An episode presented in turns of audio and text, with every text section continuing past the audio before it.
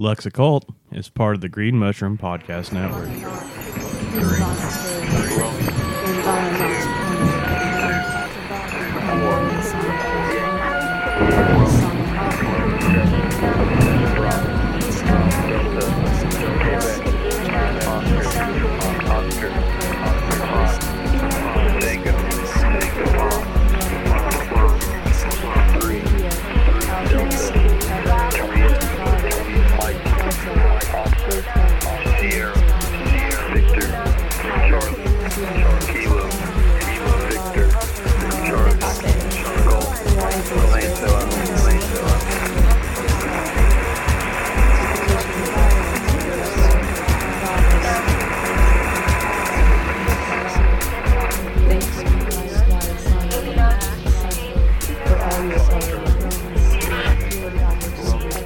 More than iron, more than lead, more than gold, I need electricity.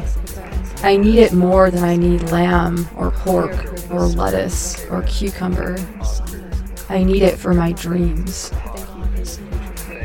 That's by Racter from The Policeman's Beard is Half Constructed, which is the first book of prose and poetry ever written by a computer. Hello and welcome to Lux Occult. This is the podcast where we gleefully taunt the mundane, butcher the Latin and most other languages, and we also discuss a variety of occult topics, exploring the intersections of magic, art, science, technology, and philosophy, and so much more through the lens of chaos magic. It's occultism for everyone. I'm your host, Lux Estrada. If you are hearing the sound of my voice right now, that means that this show and magic are for you if you want them. There are a lot of different ways to be more free in the world, and using magic or making space for a spiritual practice in your life can be one of them. As always, I don't speak for anybody but myself. Others can, will, and should disagree with me sometimes. How would we ever learn anything if we all agreed all the time after all? And like anybody who attempts to be reasonable should be willing to do, I am willing to revise my opinions based on new evidence. Alright, I'm super stoked to be sharing a couple of very fun conversations with you all today. I spoke with Melissa Jane Madara about their new book, The Witch's Feast, a book delicious enough to fucking eat. It's a well researched occult cookbook with all kinds of very fun and interesting things in it. As I've said before, erudite hedonism? Yes, please. I also spoke with Derek Hunter about his new book, The Divine Chaos, and why he chose Austin Osman Spare to be his Virgil. That's going to be today's episode within the episode. We'll hear a little bit from Spare, as well as from the Great Beast, and from you, the listeners. And I will also read what has been yielded so far in the Green Mushroom Project's 23 Bibliomancy experiment, our scripture. It's wild stuff. Before we get into it here, I'd like to say thank you so much for listening. I appreciate you taking the time to kick it with me and my guests here on the show. I'm super lucky to have such amazing listeners, collaborators, co conspirators, fellow travelers, and what have you. Um, you all are indeed the best. Social media is sort of a lot for me, so I don't use it very much, but that certainly doesn't mean that I don't want to hear from you all, and I always welcome people's thoughts, questions, comments, suggestions, or arcane revelations. You can reach me at luxoccultpod at gmail.com or you can hit me up on Instagram at luxoccultpod. And if you like the show and you're into what I'm doing, you can support it on Patreon. If you do so, you can take a bibliomancy break with me, and there are no tiers or levels or whatever, so give as you will. And thank you so much to everybody who's already doing that. Your support really makes a huge difference, and it makes the show possible because there are some costs associated, so much appreciated. Thank you. Shout out to Fenris. Thanks so much for sharing about the cool experiences that you've had. So glad that you're enjoying your magical practice again. What you describe sounds sort of initiatory in nature. Very cool. We're going to be hearing some listener mail a little bit later on, as well as some other cool stuff. Shout out and a huge thank you to all the fungi propagators and administrators on the new Green Mushroom Project and Administrism server. Check out Administrism, one of the awesome shows on the Green Mushroom Podcast Network. And shout out to Yara for showing me that cool book which I read from at the beginning of the episode. Things are going well as we get everything set up on the green machine, which is what we're temporarily calling the thing. So lucky to have such a solid team and a cool community on the server. Y'all are the best. I really appreciate having the chance to have such interesting conversations and to see all the cool shit y'all are up to So, special thanks to Frater Damiana for romancing the robots into our coterie and just generally fucking crushing it as we get things set up. He also made us our new uterus as imagined in the Greek magical papyri emoji, complete with fangs so that it might tear into the heart like a dog if not cajoled by a spell to gain its assent. Sometimes the ancients get a little bit too much credit. I'm just saying. if you'd like to come debate me about that, or to just hang out and talk about chaos magic, occultism, gardening, gaming, or assorted weird bullshit, or to come participate in our book club or other cool activities like voice chats, esoteric games, and online rituals, hit me up and I will get you an invite to our Discord server. As of the time of this episode, it's still a private server, but we can get you an invite. Much love and much love to everybody participating in the Green Mushroom Project, regardless of what that looks like for you in your practice. All right, so I'm so excited to share today's conversation with you all. I'm not going to uh, delay it too much longer. I'm going to be back during a break to say what's up and to share a cool track and some poetry snacks, as well as some other fun tidbits and stuff. But now, let's get into it. Here's my conversation about the witch's feast and edible occultism with Melissa Jane Madara. Open the ways for us, Hecate, that we may take and so that we may unlock the gates that bar our progress. Place your keys in our hands. It is not your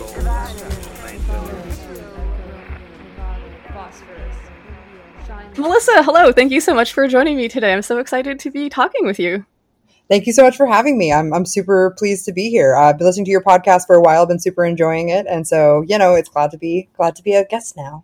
Yeah, thank you so much. I really appreciate that. Well, I've been really enjoying looking over your work. So, if you wouldn't mind letting the audience know a little bit about yourself, what you are up to, what you're into, and all of that good stuff. Sure, uh, that that's going to be kind of a long list because I'm a triple air sign, and so I, I, tend to stay in motion, and I'm usually pretty busy. I've got a lot of projects on my desk at all times, and that's kind of how I like to keep it. But I, most of people in the world probably know me through my book that just came out, The Witch's Feast, which is a uh, cookbook that also talks about magic and the history of magic and culinary magic praxis. It's it's a really fun one, and there isn't you know a lot of other books out there in the world that are like it. Um, a lot of other people might know me through uh, being a co-owner at Catland Books, Brooklyn's little witch shop, where I teach uh, and I run you know markets and I you know manage our garden and I produce our our magazine, Venefica magazine, which if you haven't seen it, you know it's a great publication on like arts and a culture and all that good stuff. Uh, and I run a little apothecary shop, uh, you know, my, my, own little Etsy store called Moon Cult Herbs, where we do a lot of like natural herb craft and like, you know, magical, you know, plant magic things, uh, you know, incense, body oils, all that kind of stuff. So that's the swath of what I do. Uh, never a dull moment in my life. Yeah. Well, yeah, all of it sounds very cool. And I just have to say, the book is absolutely gorgeous. And there's so much cool info in there. Like, not only are the recipes like really, really awesome looking, but like the background behind them just adds so much flavor uh, in the metaphorical sense. Thank you. You know, uh, I'm I'm a huge nerd, uh, and I love that like nerdy historical stuff. Each one of those recipes, I had so much fun just deep diving on, uh, and it was just such a shame that I wasn't able to put more in. My publisher had to cut me back so much for that book. Uh, I wish I could release like the unabridged version, which would be like 500 pages. Ooh, well, I would love yeah. that. I'm a huge nerd as well. Nick, love it, nerd club. fuck yeah. Okay, so the book is organized. It's sort of contextualized as like looking at five facets of the occult through food. Could you give us a little bit of a rundown about these five facets and sort of how that fits into the structure of it? Sure. Well, so the reason I did that is because kitchen witchcraft is kind of a clunky subject here in the modern world. In that, it, when you say it, it kind of doesn't mean anything, right? It's something that's been like really like watered down, or, or rather, it's actually something that never even existed before the last like 150 years. So the idea that we have of like what a kitchen witch is and what kitchen witchcraft is a very generalized maybe that's a way to put it where we're talking about you know taking existing magical frameworks like correspondence traditions and sympathetic magic and just putting food over it and just trying to make it fit somewhere. Um, and through my research, I just kind of determined that kitchen witchcraft historically hasn't worked that way. It's kind of been something a little bit more organic and grassroots that shows up in various different aspects of magic, whether we're talking about folk magic, whether we're talking about devotional traditions, whether we're talking about grimoire, ceremonial magic, kitchen witchcraft is there because food is there. Um, and so I was thinking about how do you take something that's that big and nebulous and make it accessible to people who might not already have an existing magical practice who might be coming at this just because they're interested in kooky history and they want to understand how magic works. And so I broke it down into five functional pieces that I think people would be interested in and that I think people would, you know, be able to tackle no matter what experience level they're coming from. The first one is going to be historical recipes. It's called Feast of the Ancestors and it talks about people who have cooked and made magic in history kind of giving us this inheritance of wisdom and information and ritual and tradition uh, that we can now follow in their steps. So we look at a bunch of historical recipes that are super fun. Second chapter uh, is for the pop astrologers. It's a dinner and a dessert for each astrological sign. And so everyone gets their own, you know, two course meal. It's super exciting, fun for date nights, fun for birthdays. And we get to talk about correspondence traditions. We get to talk about astrological medicine. Uh, chapter three is going to be planetary magic. So we get to talk about sympathetic magic and consecration. And uh, planetary magic, I think, is also a nice, accessible way for people who might know a little bit about astrology, but not a lot about witchcraft to get into magic and to sort of understand correspondence traditions, uh, which I think is like, you know, sympathetic magic is like easy enough for anybody to understand and kind of get into. There's no, you know, religious component, which I think throws people off. And then my fourth chapter is based around the solstices and the equinoxes. So we talk about eating within season uh, and what that looks like as part of like lifelong rituals of connecting to the land. And then the final chapter is just practical spell work. I think that's the chapter that most people want my entire work to be. Uh, but so little of my practice is actually practical magic. Uh, and so I don't know. It just felt like that was something that we could we could tuck at the end and make people get through all of the theory and the philosophy first, uh, you know, in order to arrive there.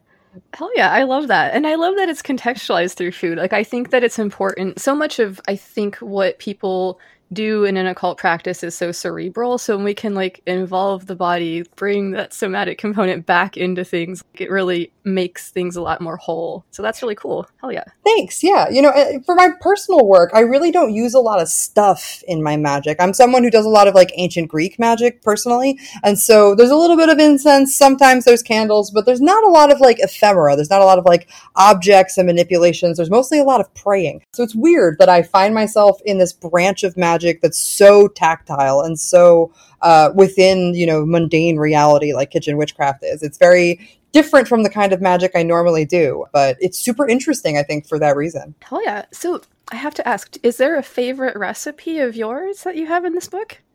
Ooh, favorite for taste or favorite for it's very interesting? Ooh, I don't know. Gosh. well, I haven't tasted. We, you know what? The audience won't be able to taste it, so let's go with interesting. that makes sense. One of the recipes in the book actually contains my own ritual that I wrote just for the book. I don't normally do stuff like that because I don't really feel like magic works that way where I can give you, you know, a recipe and you can follow it and get exact results. I feel like there's mm. a lot more nuance there. Um, so it's not something I normally do, but I threw this one out there. I was extrapolating on a Salem witch trials recipe, uh, which is a witch cake that was created so that you could feed it to a dog. And if the dog exhibited signs of witching, uh, then it was proof that witchcraft was really at play. Uh, but unfortunately, the original recipe uh, involves urine as an ingredient. And so that's not like, you know, something I want to use. So.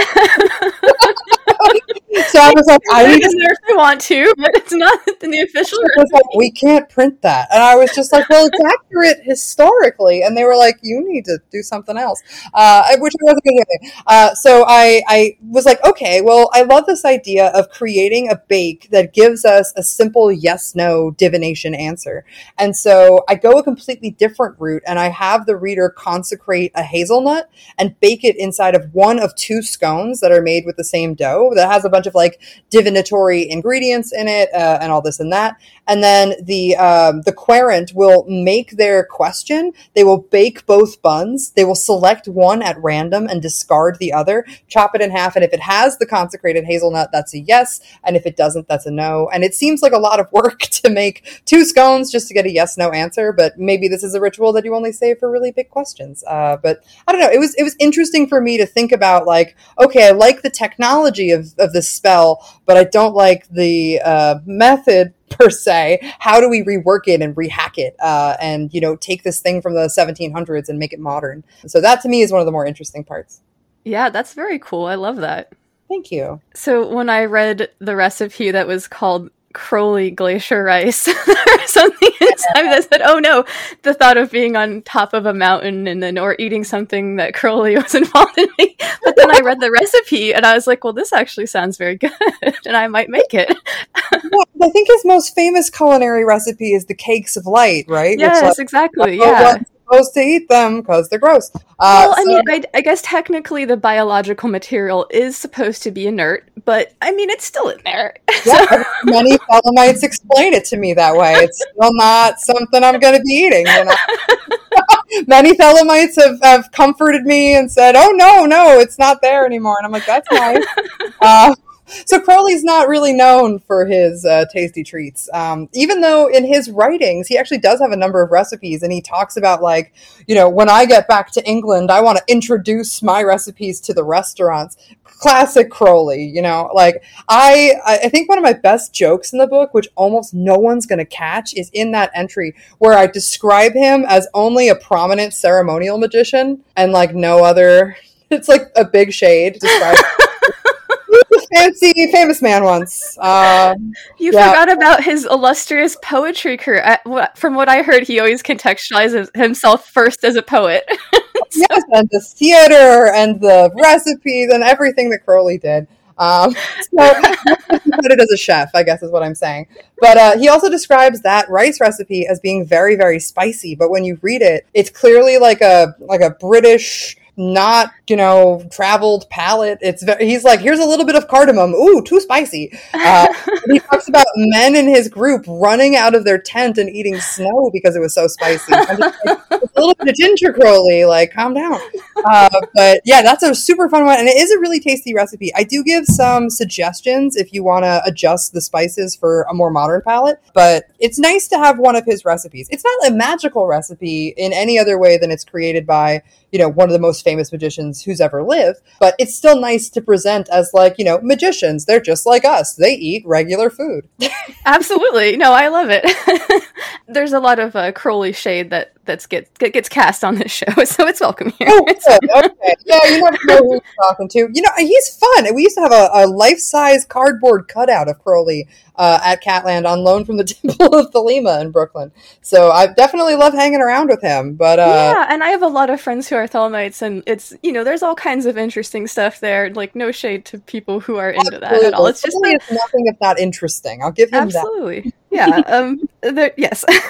Another thing which I found very interesting um, was the ritual bread masks. No, masks are something that I love working with, and yeah, I'm actually working on completing one right now. Awesome. Yeah, no, I love masks too. I think they're a really interesting occult technology. Uh, I, I, think they're one of my favorite, you know, ritual objects, if you want. And so bread masks are something that I had seen an artist do a while ago, but I was wondering if there was any historical precedence to that. So in my research, I was like, wouldn't it be cool if there is? And there's a little bit, not much. Bread masks are apparently a thing in Germany. Uh, in Fasching celebrations, or, you know, in wintertime, they have the carnival, uh, which everyone puts on these scary, horrifying wooden masks. And it's one of those winter ceremonies where the purpose is to, you know, chase out the negative energy of winter before the coming spring by wearing all of these scary costumes, kind of like a Halloween in springtime sort of thing. A lot of Eastern European countries do this, and Germany as well. And so the one example that I found of bread being used specifically is in the Bernegger Brotfässer, who are these, uh, you know, it's like a fool's guild. They're still operating in Bodneg, and they make these like custom bread masks to fit their faces that they like cover in veneer and they last forever. They keep it as like a family heirloom. They're really terrifying to look at. Do not Google Bernegger Brotfesser. It is. Uh, it's really like children of the corn, like not bread masks are not pretty, but definitely you know serves the purpose of the ritual, I guess.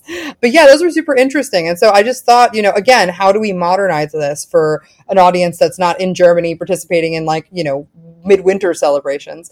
And so I was thinking about, you know, masks as ritual tools and bread as like the the substance that's given over and over again in a lot of different magical traditions as being just sort of like this sacred helper substance to the human species. Mm-hmm. And how like anytime you're creating anything in magic, there's a tradition somewhere that makes it out of bread. And so it just felt like such a natural addition to me. You know, I see bread candlesticks, I see bread uh, sculptures of goddesses and gods in the ancient world. There's, you know, anytime there's magical technology, people are making it out of bread somewhere. Yeah, that's very interesting. And I guess it makes sense from a sort of like anthropological standpoint. I mean, in terms of like agriculture being so important to us and all of that. Yeah, very cool. Right. Yeah. Bread is like the culmination of a lot of agricultural mystery, right? We, it's not just that you've germinated the plants and you've reaped your harvest, but then this was one of the first things in human culture where we actually took it a self, step further and created something that was even more nutritious and even better for us. It's a substance that's been with us since you know, the first civilizations were settled. Bread is incredibly important to human society, and we see it pop up in magic everywhere in the world. Everywhere that people are eating bread, they're putting it in their witchcraft or making ritual tools out of it or, you know, anything like that. It follows us everywhere we go. Yeah, absolutely. And I was just going to comment too, in addition to bread, beer or beer adjacent drinks are very much in line here too because of alcohol purifying the water or keeping it a little bit more sanitary and stuff. So yeah, that's very cool. Thank you. So I wanted to ask too about the. I, am trying to remember. Was it a quiche? It, it, has the Sator square on it, which I loved the idea of like consuming this protective talisman. Yeah, totally. Oh, my youngest cat's gonna start screaming. I'm sorry. No worries. Cats are welcome. yeah, uh, she likes to do this thing where she just takes her favorite toy and screams as she carries it from room to room. So it's that time. Uh, but yeah, the Sator Square harvest pie is such a fun recipe. So it's a harvest pie. It's got a bunch of vegetables baked inside. It's like a chicken pot pie, but no chicken. It's meant to be a kind of like a fall time dish because that's the time of the year that you find a lot of like big protection rituals coming out in European magic. And the Sator Square is at its most basic interpretation a protective symbol or protective talisman. And there is, believe it or not, historical precedence for eating it. Uh, I was so excited to find that in medieval France, they would write the Sator Square on crusts of bread and they would feed it to people who were no longer themselves. Maybe they were drunk or they were having a panic attack or a psychotic break, or they even list rabid dogs as being, you know, people they would use it on. But if you weren't being yourself and you needed to be returned to your right mind, you would eat the Sator Square bread. So they do eat it, which is interesting. Fascinating. So maybe we should give a little bit of context for people that like aren't familiar with the Sator Square. Could you talk just a little bit about the little bit of history there?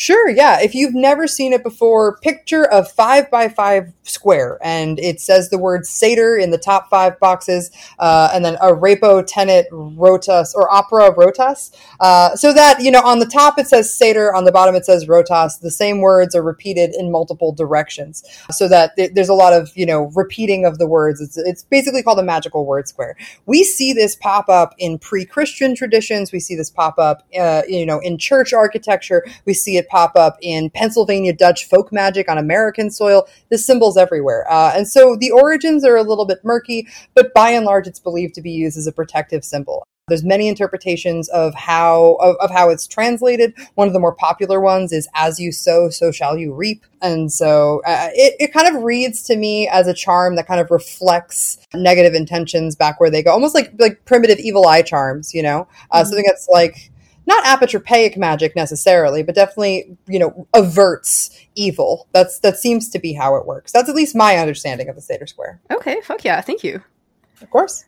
So another thing that I really loved was your Hecatian Deipnon. This is some it's I actually don't do the tradition in the same way as you described, but I do follow, um, you know, a little thing that of my own that I do that I bake a Deipnon. So I was so excited to see it in the book. Oh yeah, no, that one's one of my favorites, and that one actually is a quiche. And I also don't do the Deipnon in the traditional way. I definitely don't clean my house, which is totally what to do.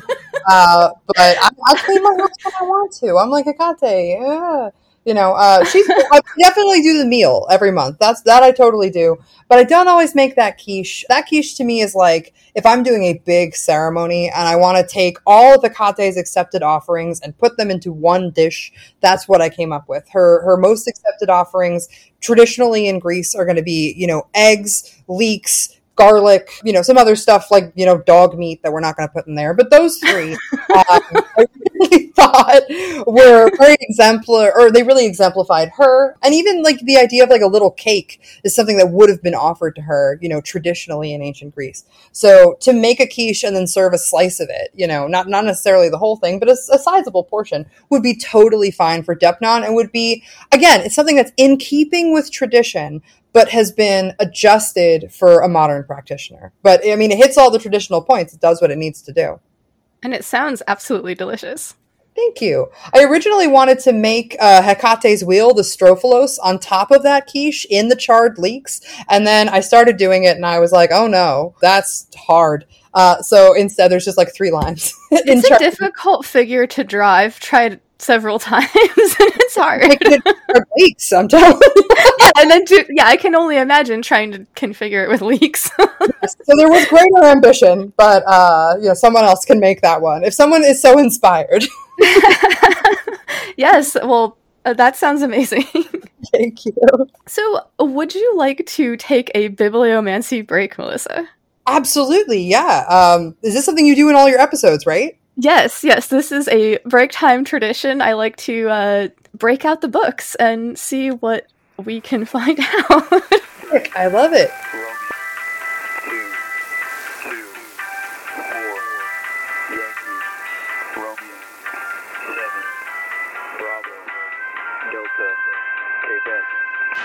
Hey, what's up? It's me, Lexa from the future. I hope you're enjoying my conversation with Melissa so far. It was super fun talking with them. I think you can hear how excited I am about it all in the recording. We're going to be getting back to that bibliomancy break in just a moment here. But first, I wanted to give an update about what we're going to discuss there, as well as to share a music track and a poetry snack. So, Melissa let me know that the book launch went well last week, but at one point, a dog leapt up on the pastry table. And the reason I'm sharing this with you will make sense to you once you hear the bibliomancy break. Okay, so here's a poetry snack for you. I know there was some shade being cast, so I figured why not invite the ghost of the notable ceremonial magician himself, Aleister Crowley, on to share some of his verse. This is an oath written during dawn meditation. I was. Confirm my toth with thee. My will inspire with secret sperm of subtle, free, creating fire. Mold thee my flesh as thine, renew my birth, in childhood marry as divine, enchanted earth. Dissolve my rapture in thine own, a sacred slaughter, whereby to capture and atone the soul of water. Fill thou my mind with gleaming thought, intense and rare, O one refined, outflung to naught the world of air. Most bridal bound, my quintessential form, thus freeing from self, be found when selfhood blent in spirit being. okay, thank you. That last part was quite challenging to say. I hope you enjoyed. I'm going to go ahead and play a track for you that a buddy of mine who prefers to remain anonymous made, which was produced in a sort of ritual context. Art and creative endeavors can be a really enjoyable and effective way to gain more access to your own magic. As you listen to this track, perhaps some idea or potential project will begin to bubble up to the surface of your awareness from the depths of wherever these things arise. I'll include a link in the show notes to this track in case you'd like to revisit it. Many thanks to its creator for allowing me to include it. Um, we're going to be diving back into my conversation with Melissa Madara for more edible occultism, and we'll also hear from Derek Hunter of Love Chaos a bit later about what he's got on the horizon. But first, here's Anja.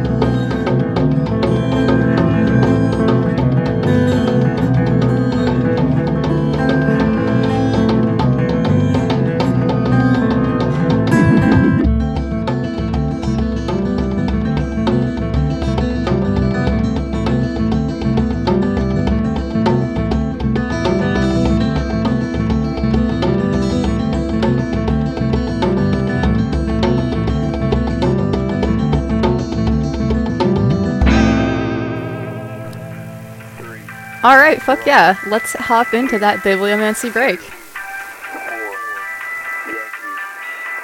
So, the way this works is I will have you ask a question, and then if you have polyhedral dice on you, which is totally okay if you don't, I will roll them for you if you don't have them. Um, we'll figure out what book. So sorry. no worries. we'll figure out like what book to use, and then we will receive the insight of Eris. yes, love it. Okay, cool. All right. Do you have a question for the Oracle? I do, yes. So uh, my book launch was delayed because of COVID. And so after almost a full year, we are finally launching my book first week in October. And I would like to know how that is going to go. All right. Well, that's very exciting. All right. It's going to be from the Bible. A classic answer here. Right. oh, me. devotional Satanist, there is no better text. Bring it on. You know, that it's so funny. The next book on the list is the Satanic Bible. So, just put the Bibles together, you know? yes, this is the, the yes. It's organized into different tables with yes, but this is the Bible table. so let me find it. I will be right back here. Sure, sure. Oh, all right, I have located this text. I've got here in my hands the Hebrew Greek Key Study Bible, New American Standard. Okay, so Eris, how will Melissa's book launch go? This could get dark. By man and unintelligent sound by animals or inanimate objects, the two contra words are logos and lalia. Logos, where it refers to discourse, is regarded as the orderly thinking and knitting together in connected arrangement of words of the inward thoughts and feelings of the mind. Good. That seems good. Yeah, I feel like That that's good. For a yeah, book that seems positive. I, if I feel like what's happening here is words are being used to communicate ideas, and it's that's what a book is. that's what a book is. All right. Well, thank you, Eris. It could also mean like my other interpretation might be uh, that like my idea for the event will be well translated to the audience. Mm. Uh, that the, you know the concept will be pulled off. That we'll communicate it. I don't Yeah. know. Or the unintelligible braying of animals. I was like, that's not part of it. Uh, I'll have to book a cow now. well, maybe somebody will have their uh, service animal or something. We never know. If they do, I'll call you immediately. I'll tell you how. well, this is a good time that I like to ask my guests about their relationship with di- divination and if they have a divinatory practice that they'd like to share about. Yeah, um, I've got a strange relation to divination. Uh, so I have my personal divination practice, and it's also something that I do for work. And those two parts of my life look completely different.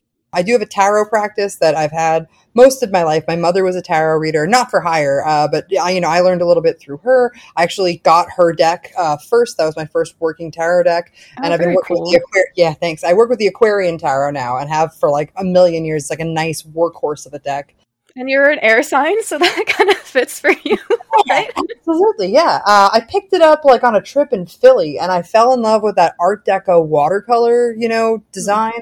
And yeah, as an air sign, I find it to be a very chatty deck, which I appreciate. And for my personal practice, I do some other methods of divination. Um, I love scrying. Scrying is something I've done for years. It's something I have done for hire, but I don't enjoy it. Um, I do a little bit of tea leaf reading. Um, I do a little bit of capnomancy. I feel like once you start scrying, using other media becomes really easy. And then it's like, yeah, I can throw flour in the air and divine on that. And I can, you know, all this other stuff. So I really like the free form media version of scrying, if that makes sense. Yeah, absolutely. One of the things that I like to do with my breakfast magic is to scry in the egg as it cooks, you know, and just sort of it's yeah, you're right. And it's kind of just um a mode of thought that you can enter and, and any medium can can be a translator. I, at least this, this is how it feels for me. Completely, yeah. My first experience scrying was actually on the tops of cocktails, believe it or not. Like a shaken cocktail in a coupe glass, how it gets that Love little bit that. of foam on top. Yeah, um, that was the first way that I started to do it. And by the way, your eggs in my cocktails. This is kitchen witchcraft. Absolutely. Yes. so in your tarot practice, I like to ask people who are into tarot, are there any like archetypes that you kind of identify with or like that come up for you a lot? Whenever I think about archetypes in the tarot, I always think about this thing that uh, the old owner of Catland, Phil English, I think it was, said to me years ago. Maybe he was giving me a reading and maybe we were just drinking and talking about witchcraft, but uh, he flipped over the Queen of Wands and he was like, everyone wants to be the Queen of Wands everyone wants to be her. And it, it was at the moment I was like, she's not even the most high ranking card. Like, why is that the one that everyone wants? But the more I learn about the tarot archetypes, the more I realize that she's really the most like powerful and like self sovereign archetype in the deck maybe like just under the high priestess. And I, every time i flip it that always runs through my head. I'm like everyone wants to be the queen of wands. I just think of her as like the cool girl of the tarot. She is a boss. Absolutely. Absolutely. With her little black cat i'm like you know what? I want to be the queen of wands Fuck yeah i love that. Okay so i'm kind of curious if you could ask anybody, maybe from history or nowadays or whatever, to dinner, who would you ask and what would you prepare for them and why? Yes, we were talking about this earlier. I'm going to have to think about what I would prepare for her, but my friend Will Kiesel, who runs Ouroboros Press uh, out in Seattle, gifted me and a couple of other friends, uh, like a couple of years ago, I think during the pandemic, some prints of Cleopatra's Chrysopoeia. So this is Cleopatra the alchemist from, you know, uh, ancient Greek. She's the first person to ever create an alembic. So she's the first person to do distillation um, and, and like alchemy using a still. So from her, we get all distilled things like alcohol, fine spirits, gin, essential oils, hydrosol. She's created a really awesome thing. And the fact that she creates this, I mean, she's doing alchemy in a world where there are no alchemical tools. She's creating the first ones and she's got this kind of intuitive sense of working with chemistry where, you know, I'm very cognizant and all the time in my magical work, especially in my herbcraft work, of my position in history and how much I stand to inherit from herbalists and people who came before me and how much wisdom and research has been done. And I'm always learning from that. And I always think about, you know, Cleopatra the alchemist in this, you know, BC world figuring it out just from watching how matter works. So I'd love to pick her brain over dinner. That'd be incredible. No idea what I would cook this woman. I don't think I could impress her in any sense. But well, perhaps you could impress her with a um, mixed beverage of some kind. Probably make her something that she would never have had in ancient Greece, like a cherry pie or something, like or like a root beer float. Like just like what what would you what would really rock your world, Cleopatra? Strawberry ice cream, you know, like something she Dippin' Dots, like something she would never in ancient Greece. I do that for her. I really love the idea of Cleopatra eating Dippin' Dots.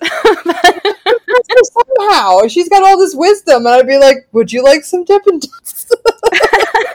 futuristic food, all those tornado potatoes, you know, just blow her mind. Absolutely. So, I was hoping that we could get into a little bit of the process that went into writing this and putting this together. And I'm sure, like, building these recipes through, I'm guessing maybe a process of experimentation or whatever it was. I'd love to hear a little bit of background about this. Sure, yeah. I think the more of the interesting bit happens on the research side because I'm going to admit something on this podcast that I haven't openly admitted anywhere. All right, spill it. scoop, the exclusive, which is that I totally went into writing my book thinking kitchen witchcraft was something totally different than it was. Mm-hmm. And I came out the other side of the research realizing that it is nothing. It has never existed. No one ever called themselves a kitchen witch. It's just, but it's just something organic. It's something that humans can't stop doing because we love doing magic and we love eating food. And the, like just those are two primary parts of the human experience, and we can't separate them from human culture. But I went into it thinking that there was going to be some lineage or some tradition for me to pull from, and I there was nothing. Um, no matter how hard I looked, no kitchen witchcraft, kitchen witchcraft or kitchen witches have ever existed.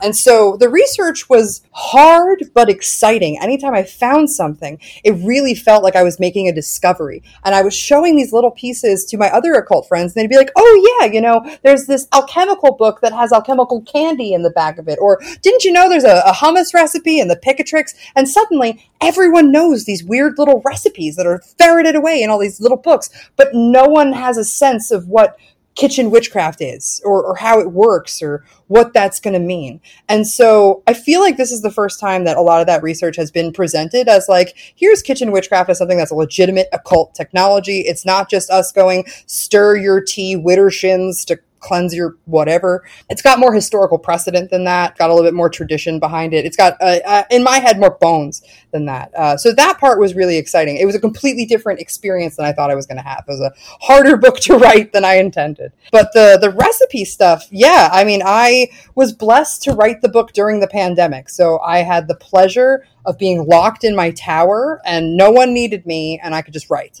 And so I would write and then I would cook and I would write and I would cook and I would do that from 8 a.m. to 1 a.m. and that was my day.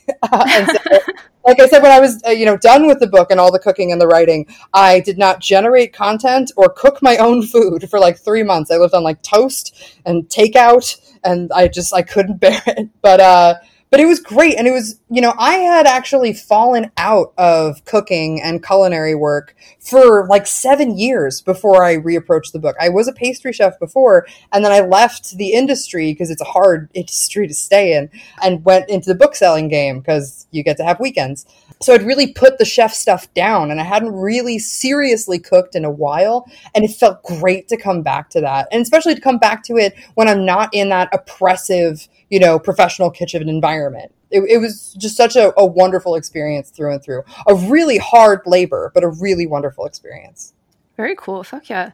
So I'm kind of curious. Like you had mentioned that you had sort of learned a little bit about tarot and maybe like inherited some of your tarot practice from from your mom. Is there people in your family that you've inherited your cooking practice from? Uh, you know, not my mom. Uh, I love her to pieces, but uh, she she's not a cook. Um, well, she actually has learned to cook as she's gotten older. But I just remember in my childhood her like almost burning the house down trying to make box lasagna. So there were not a lot of like models for cooking in my childhood. My grandmother cooked, but uh, you know, always in this way where like no one's allowed to be in the kitchen. So it's very esoteric. Like to be able to see what's actually happening and get a window into what she's actually doing is kind of a mystical thing. And my father cooked a little bit, but you know, just uh, at home, you know. So it was something I came to on my own because I wanted a form of artistic expression. Actually, the first time I ever like cooked something for myself was because I was 13 and a guy had dumped me and I was sad and I needed to do something about it. And I made a peach pie, which if you've ever done, is actually very, very hard to do well. Very hard. Yeah, very hard to do well. And it came out perfect. And after that, I was like, no one can touch me. I will cook forever. My heart is impervious. Like I was like, I love that, dude. Fuck yeah. Actually, th- and you mentioned this just a second ago. The the recipe from the Picatrix, the hummus to heal a broken heart, if I recall correctly. Yeah, uh, could have used that one totally. Uh, but the peach pie did the trick. Yeah, and that was my introduction into it. And I love the tactileness of it. I love watching the chemistry happen. And, you know, we were talking earlier about um, Cleopatra the Alchemist and that sort of intuitive sense about what matter is doing um, in the occulted part of it, in the parts of matter that we can't see. That stuff's very, very interesting. And in cooking, it's one of the only mundane places where regular people get to interact and play with chemistry in a, in a tactile way. So I don't know. That's what kind of got me into it. I've always been very interested in chemistry and interested in what is going on behind what we can see. So I, I think cooking held a lot of that allure for me when I was young. Yeah, that makes a lot of sense. So, how did you first like get started on this book? Oh, this book, you know, I was a little lucky, luckier than other authors. My publisher reached out to me. Uh, they had seen an article that I had done with Vice on kitchen witchcraft many, many years ago. And they were like, hey, if you ever want to expand on that concept, we've got a book deal for you.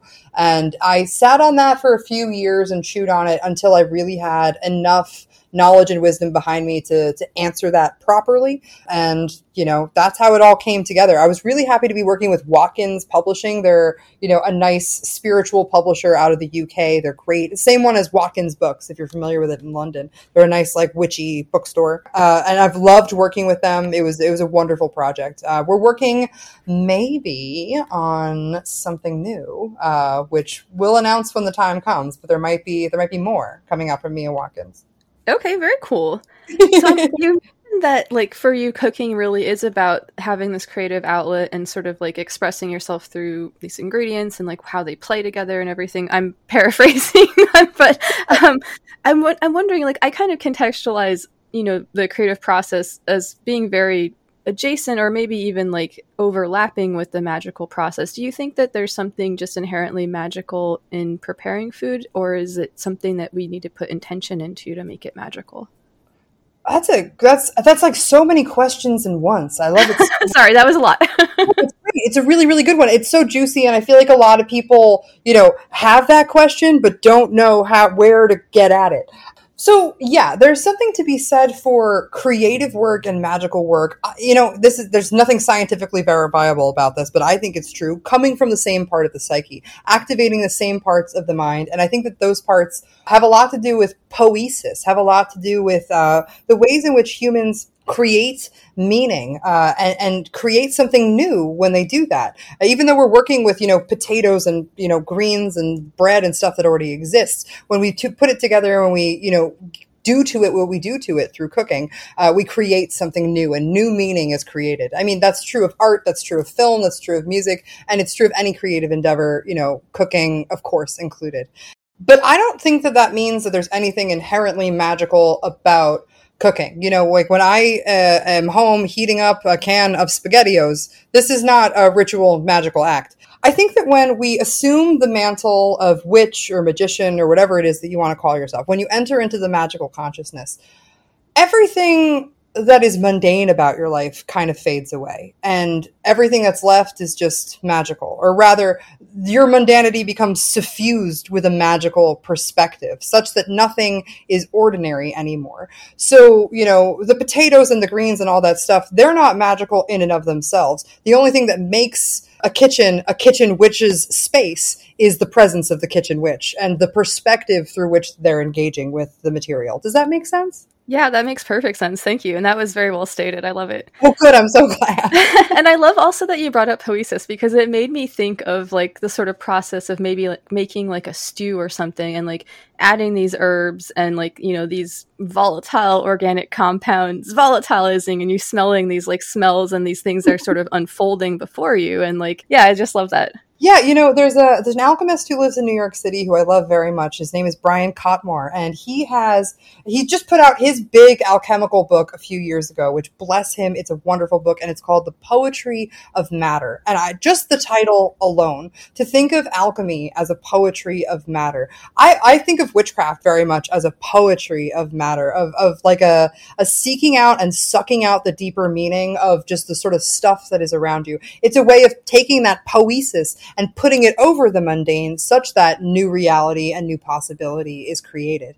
So yeah, I always think about his poetry of matter, you know, phrase as, you know, describing that for me. Very cool. I love that.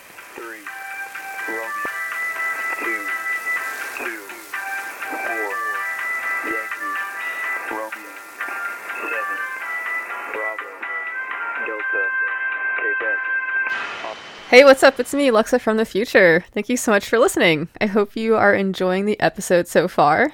There are so many fun tidbits in Melissa and I's conversation. Later on, Melissa will share with us some thoughts about crafting one's own incense and some of the cool events that are occurring at Catland Books. We're also going to be hearing from Derek Hunter soon about his new book, The Divine Chaos, and why he chose Austin Osman Spare to be his guide through the afterlife. But first, let's get into a bit of listener mail.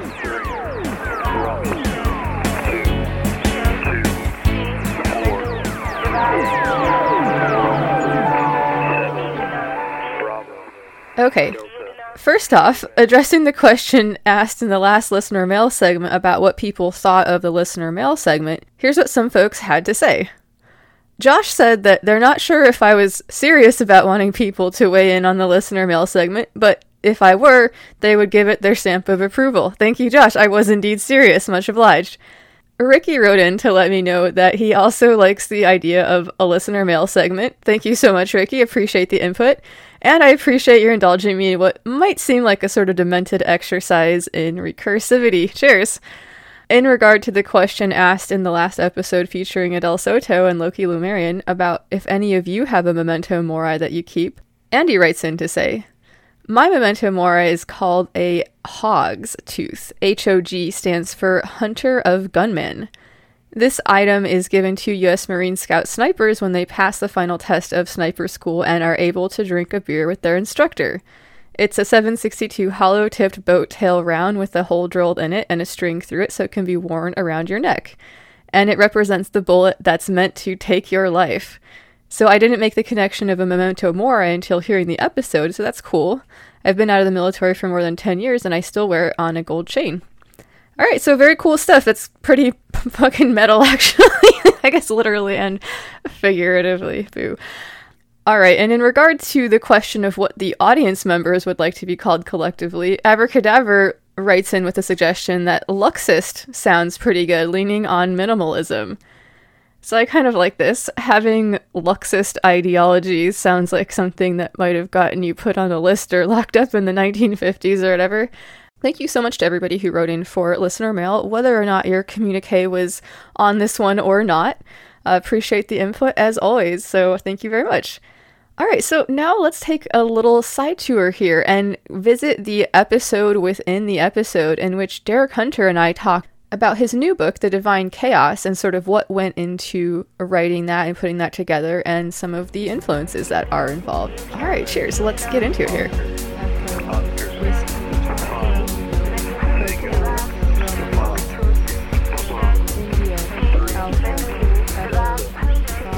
All right, well, hell yeah. I am here with Derek Hunter. Derek, how are you? Hey there, great, excellent, very, very cool. Just happy to be here talking with you again. Yeah, thanks so much for returning. Yeah, just very, just very, very excited to be talking about this stuff today. Fuck yeah. Well, so you've got a bunch of writing that's going to be coming out. You've been quite busy, and I'm so excited to hear about all that. Yes, I have been, and a lot of the output is we'll I'll go into it in more detail, but is is based on work that I had been writing for the last ten years. So the output has been has been prolific, but it's been writing that I've been working on for a long time. Oh yeah. So tell me about what is on the horizon here. Well, what's on the horizon has to do with what I've been in the middle of doing in terms of this project I've been working on for about 10 years. Basically, 2012, I had published my first three books together which was the novel called I, which was a book that was inspired by Dostoevsky's Crime and Punishment. And I wanted to do kind of an version of his tale in my own way. Then I did a collection of short stories called Black Light, White Dark, and um, which were stories about people living in LA, about 18 different short stories. And then I wrote a very autobiographical novel called Life, and which was about my, my life as a young man in my 20s leading up to the birth of my son. So uh, those books I've been working on since my 20s, and then I, I released in my, my mid 30s. And uh, around that time, I was like, I really liked the idea of doing basically what I did with Dostoevsky's Crime and Punishment, take an old story that I really liked, but I saw that my philosophical vision was different from. So, like Dostoevsky is a is, is considered like a, an existential Christian or Christian existentialist, however one wants to put it. But basically, he, he's a Christian, and, and I'm not. And I love his work. I love his writing. Uh, I think he's one of the greatest writers who ever lived. But I kind of wanted, I like that story of crime and punishment, and I just wanted to do it a different way. So, uh, another author who I love dearly, probably even more, is James Joyce. And uh, he did something similar with Ulysses.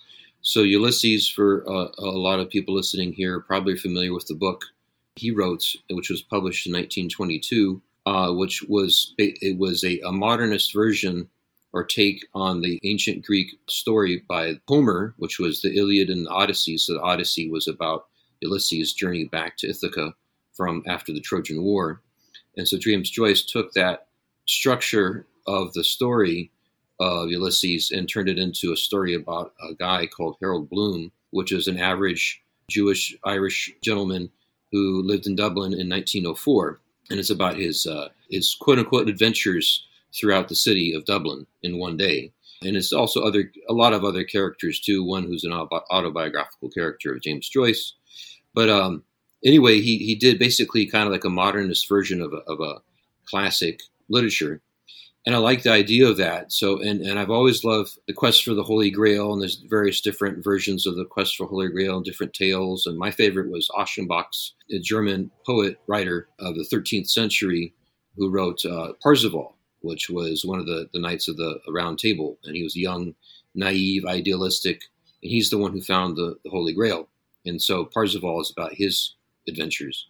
And then I also liked, uh, loved uh, Dante's Divine Comedy, was another great work of literature which I loved. And then, of course, uh, the uh, the Faust legends, uh, which have been done many times by different writers. Christopher Marlowe did it in around Shakespeare's time, a play. But the most famous was the the Goethe version uh, that he wrote, and, and, he wrote two parts.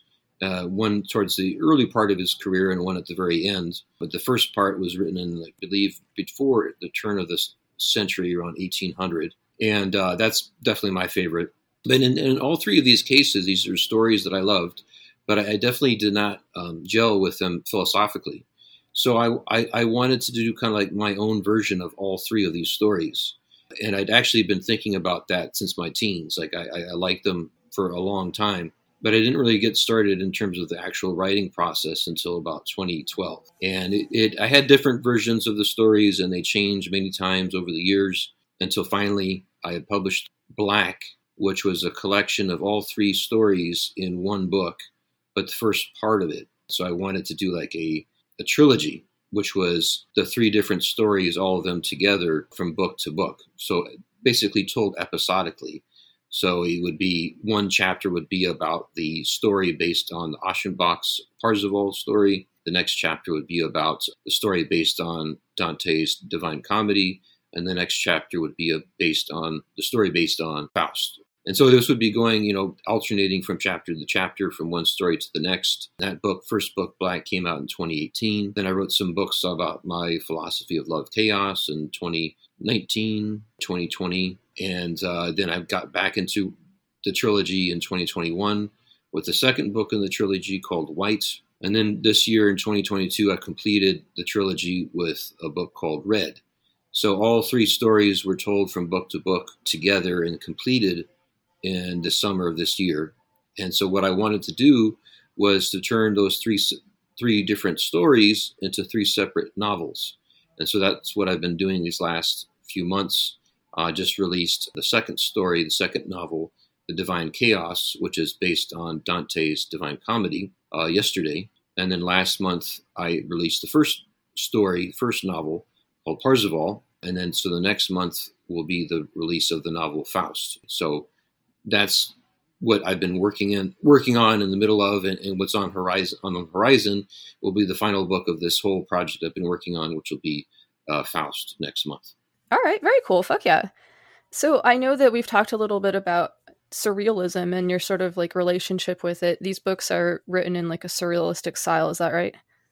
Yeah. So I think um, surrealism has definitely been a, a huge influence on me. I, I like. I've been going back to not only surrealist writing but surrealist cinema and art, of course, too. Just in terms of plunging the depths of the human psyche in ways where you can't explain it with literal or naturalistic prose writing style. So, in terms of surrealism, uh, I, I, I don't necessarily would claim to would claim myself to be a surrealist because uh, I wouldn't claim in terms of any way of being like hey, I am a surrealist, but certainly surrealism has been a big influence on me for sure. And I think for surrealism, for me, in terms of, of writing, is a way to tap into my own subconscious and uh, and see what's there and uh, and to express it through words and basically to place the the viewer I mean not the viewer the reader in a position where you, you it, it almost basically forces them to experience the story in that way where they are taken out of the the normal day-to-day existence. It's difficult because people tend to especially nowadays i think when they read they tend to like to read in terms of gathering information rather than sitting through an experience. But i definitely think it's worth it. And once people kind of get over the hurdle of the the bizarre nature of the language and once they get into the story you'll find i think a lot of times people will find the bizarre and the uh, the unreal aspect of the prose will find a way where people can sit with it and, and, and, breathe with it for sure. There are a lot of times where surrealism plays a big part in the writing, and other times where I'm just telling a story and uh, in, a, in, a, in a more much more naturalistic and straightforward way.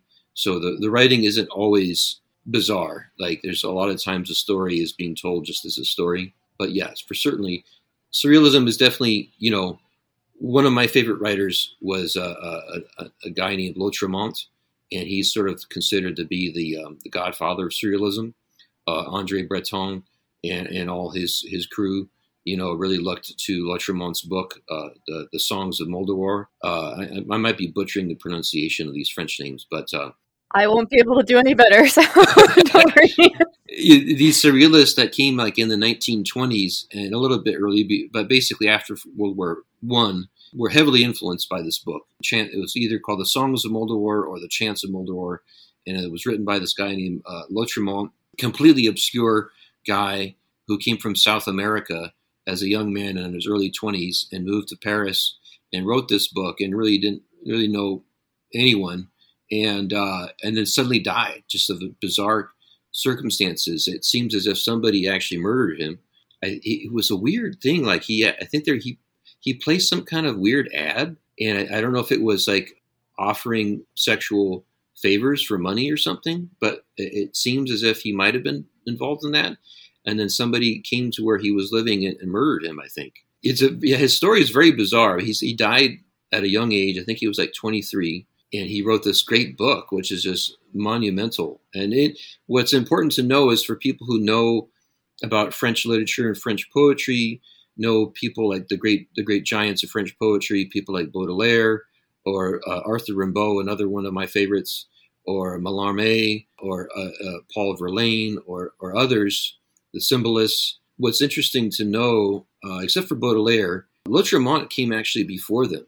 Like Rimbaud, who is is obviously is a, is a huge impact on, on modern poetry, but uh, Lautréamont's poetry actually came before Rimbaud's, and uh, and it's just something that uh, it, it's. I find he's a hugely important person in modern art in general, uh, and, hasn't quite gotten the recognition he deserves. He is recognized very much so in France, especially, and, and also I think people in the in interested in the occult find him interesting. But he doesn't have quite as much uh, recognition as Arthur Rimbaud does, and uh, I think he probably should be given that. And um, for someone like myself who loves Austin Osman Spare, I, I dearly, and he actually plays a, an important role in as one of the characters in this last book I just published, The Divine Chaos. He he's the the guide through the the, the land of the dead souls.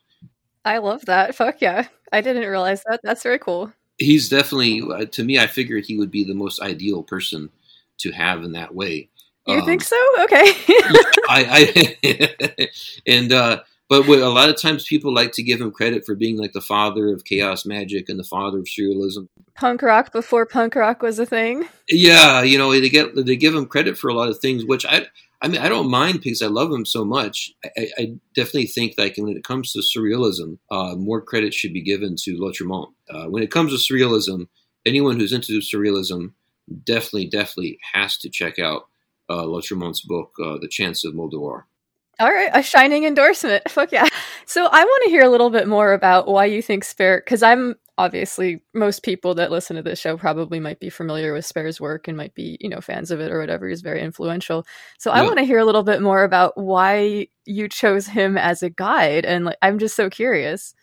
Yeah, well, so I think so for people who know or maybe don't know, so Dante's Divine Comedy is a journey through the after world through this diff- three different stages. So there's hell in the beginning, then there's purgatory, and then there's paradise. And so Dante's large narrative poem of his journey, the first two stages he goes through, he has his guide is Virgil, who was the pagan poet during Roman times and was Dante's favorite poet, basically. So I, when I started writing this story, I realized like, well, so it's, it's, autobiographical. So it's it's my sort of journey, my personal journey through the land of the dead, and in in in a psychodrama kind of way, uh, which is which was true for Dante too. A lot of the, Dante's journey is is a very personal one.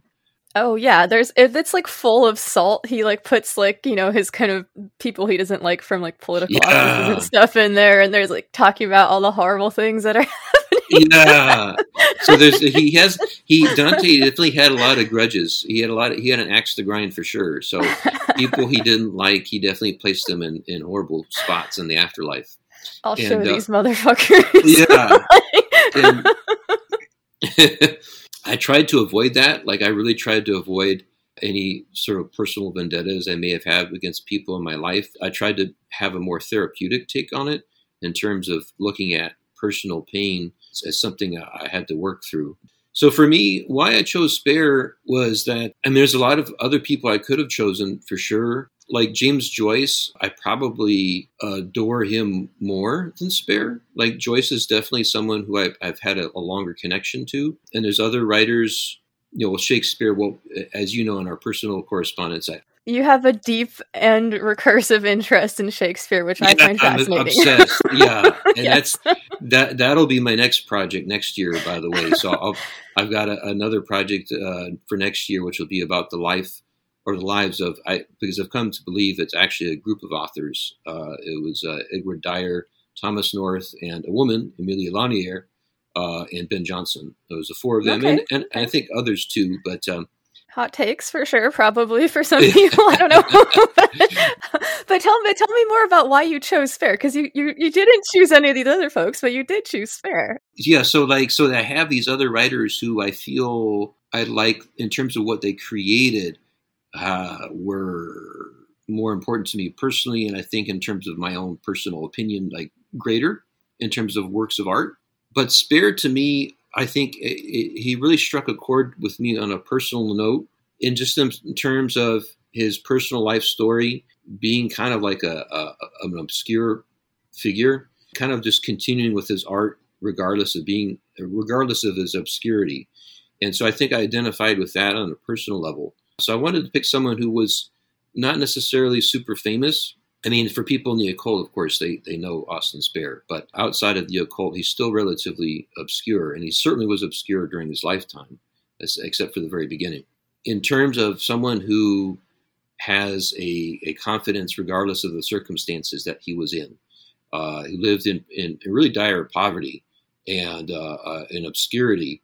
He continued ahead with a confidence, which I really admired. You know, it's a big inspiration for me as someone who you know, I think writes in, in, in, pretty much relative obscurity, and I'm okay with that. I mean, I do have people around the world who uh, uh, like my work and appreciate my work, and I'm very grateful for that. But he's someone that definitely continues confidently in his art and in his life, regardless of the circumstances that he's in. And so that was someone that I really wanted to have in, in my journey in the afterlife. So the character that is, the lead character in the Divine Chaos is based on me he's someone that I would trust. You know, that there was someone, there's a certain personal connection that I, I have with, with Spare.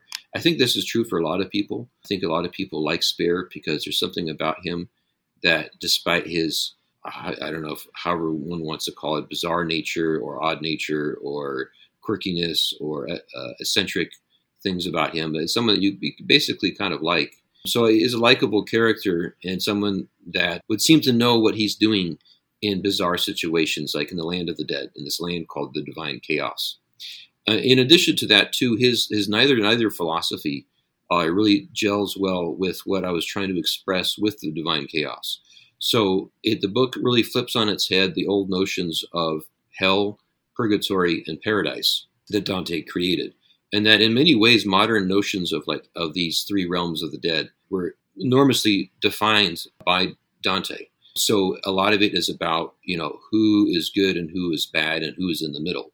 And I, I wanted to flip that stuff on its head in ways where char- these characters in the land of the dead, these dead souls, would be not necessarily be about certain characters being punished or certain characters being rewarded, but in terms of where their psychological situation was uh, on, a, on, a, on a soul level, where they were at in terms of maybe their obsessions, their their desires, and not necessarily being punished for those things, but what were the results of their obsessions, which could be resulting in, in a state that would be both hellish and also blissful. A lot of times, so that concept of the neither, neither, neither this, neither that was something that I really gelled with what I was trying to express in the divine chaos. So there was for the, the two reasons was that you know that personal level having trust in him and seeing him being able to have the confidence to be the guide going through this land, and then also his own personal philosophy of the neither neither really gelling well with what was what I was trying to express in the divine chaos. All right, fuck yeah. Well, that makes a lot of sense. Well, this sounds like a very cool book. I'm excited to check it out. Where can people find your stuff? Uh, the best place to go is my website, which is uh, love-chaos.com. So L-O-V-E dot, uh, dash C-H-A-O-S dot com. There's links to all my books on there, and uh, so all my stories that I've written, and also too, there's all the books I wrote for Love Chaos and uh, some music albums I did a long time ago. My dad's play is on there, and uh, interviews that I've done over the years are on there as well. But uh, yeah, everything that I've done is on there. There's links to my social media. I have a Love Chaos Facebook uh, Facebook group if people are into Facebook. There's that. I'm on Instagram. Those are the two places I'm on the most in terms of social media: Instagram and the Love Chaos Facebook group. All right. Well, fuck yeah. Derek, thank you so much for taking the time to chat with me today. Do you have any last words or questions or anything before I let you go? Uh, just that uh, for anyone that's here because they're into writing, definitely just if you're a writer yourself, if you are uh, in love with writing and it's a passion of yours, uh, just keep doing it regardless of outcome. A true writer is someone who does it for the process and for the work itself and the joy it brings, regardless of how others may perceive it. So if there's anyone listening who is a writer themselves, either starting out or in the middle of it and having their struggles and having their lack of morale or, or, or feeling bad about it, if it's something that you truly deeply love, just keep doing it, regardless of what, what other people think. That is good advice. Fuck yeah. Well, thank you so much for taking the time, dude. Thank you, Luxa. I really appreciate you having me on here. I, I love talking about writing, and hopefully, uh, people will dig it and uh, will check the stuff out, and also check out people I mentioned too.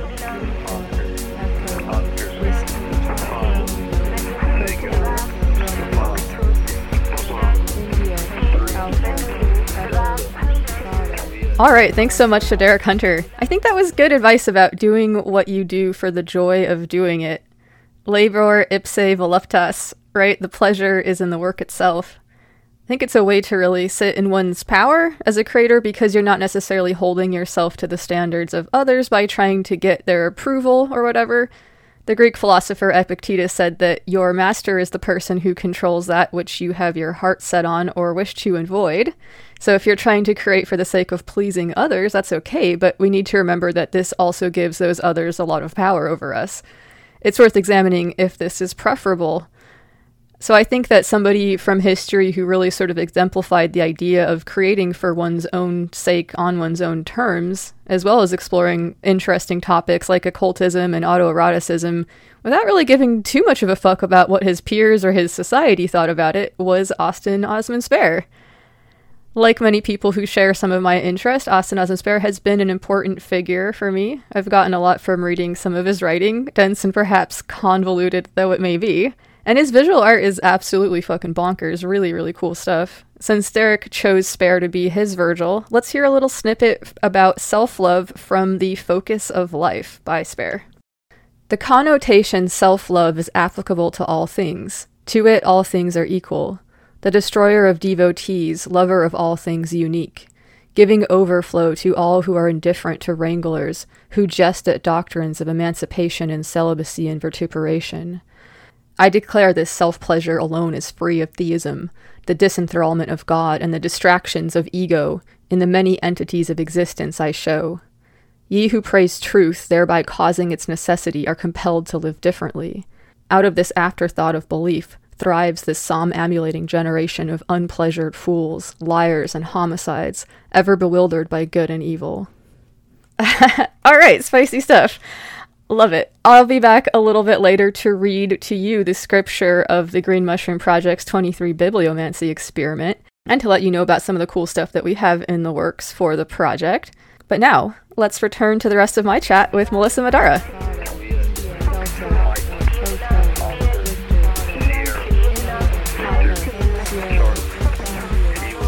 This is switching gears just a little bit, but could you tell us a little bit about the feast that you host at Catland?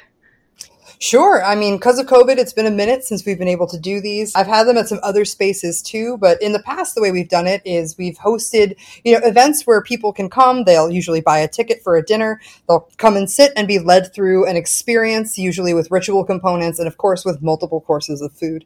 I usually like to keep it kind of tasting style because that will stretch out the dinner experience and it gives you more kind of narrative to play with, which mm you know, I also lead our full moon rituals at Catland, so I'm someone who's very interested in for lack of a better term, ritual performance and leading people through rituals and, and, you know, the various states contained within them. And I feel like when we have a, like a long drawn out tasting dinner, there's enough stages and different points where we can do something that'll almost look like that, where we're, you know, leading people through a narrative experience around the context of a feast. I love that. I'm so interested in attending one of these. It sounds so enticing. Yeah, it's been a good long while since I've been able to do it, and we're hoping to be able to bring them back probably next spring. But it's just been one of those things where I've got to have enough time on my hands to be able to to cook that much. I'm doing it though, and that's the problem. I always make these. One of my like weird little hobbies is I write these insanely ambitious, just completely unhinged tasting menus that I'll never make. and so I have a lot of them on hand based around different, you know, ritual feasts, different devotional holidays, different solstices and equinoxes. I'm always inspired by that stuff, and I kind of just always want to take a look at it through the lens of food. And those ritual dinners are a great place for us to do that. I love that. And I love that spirit of like unbridled ambition, right? Like of like creative work, right? Creative work should just be unbridled, I think. Fuck yeah. So, and the other thing I was hoping to ask you about was the incense. Could you kind of talk us through the process that you like to go through like when you're creating an incense blend or when you're like maybe writing a ritual for creating one? Sure, yeah. Um, so are you talking about the incense blends in my book? Or any of them, any that you would like to speak on? I mean, I do so much incense stuff. I feel like that's the part of my practice where people can really clock me as someone who like does ancient Greek magic is like, wow, there's a lot of incense involved. Like, yeah, that's that's me. It's ancient Greek all the way down. um, so yeah, there's even a couple of incense recipes in the book, and I recommend them as fumigations for consecration rituals. I recommend them as sort of like part of creating the the proper ritual space for certain feasts and stuff. Incense is, again, a huge part of the magic work that I do. It's also a great way to work with plants in a magical setting, uh, making a substance that can be fully customizable to whatever ritual it is that you're doing. Uh, so when you learn how to make it and make it well, you can make it very quickly. Uh, you can make it fully tailored to what it is you needed to do. Uh, and that's something that I, I just love doing. We were also talking about volatiles earlier and all, you know, the smelly smells of witchcraft. I love the smelly smells. Uh, fragrance is half of food, uh, and mm-hmm. it's so important to the stuff that I do. So I'm very interested in in fragrance uh, as a magical tech. But I make a ton of it. Uh, I make it both for my Etsy and I make it for the classes that I teach. I, I, produce recipes for incense all the time. Most of the stuff that I make is in the very very ancient way of making incense, which is the hand rolled incense pearls, the kind of stuff you would have seen, you know, in ancient Greece through the Middle Ages in Europe. Very labor intensive, but produces a very nice finished product. Yeah, and there's something like cool about tactilely producing it yourself. Yeah, I do a lot of small batch incense making, uh, specifically mostly for my needs throughout the years. But now that you know I have this little Etsy shop, I'm beginning to do a little bit more, and I've been developing some some techniques for incense making that I don't see a lot of other people doing, uh, like being able to wash all of your botanicals in like resin tincture and stuff. It's been a lot of fun to experiment with and see like how do we bring these smells out and how do we you know open up these plants and let them like give up their volatiles for us and for our magic yeah, it's been years of experimentation and never ends. Fun all the way down. Yeah, and another thing I really appreciated you mentioned in your book, like about, you know, sort of these ethical harvesting guidelines for foraging for herbs and stuff. And that's something that I think that we, you know, we should be talking about in the magical community. You know, we, we're using all these things, but like we really do need to make sure that we're doing it in a sustainable and ethical way because there's all kinds of uh, places where that's not happening. And, and I'm sure nobody would want that to be part of what they're doing in their magic, you know? Totally, yeah. And I think so much of that stuff is unconscious. I think people just really aren't thinking about it.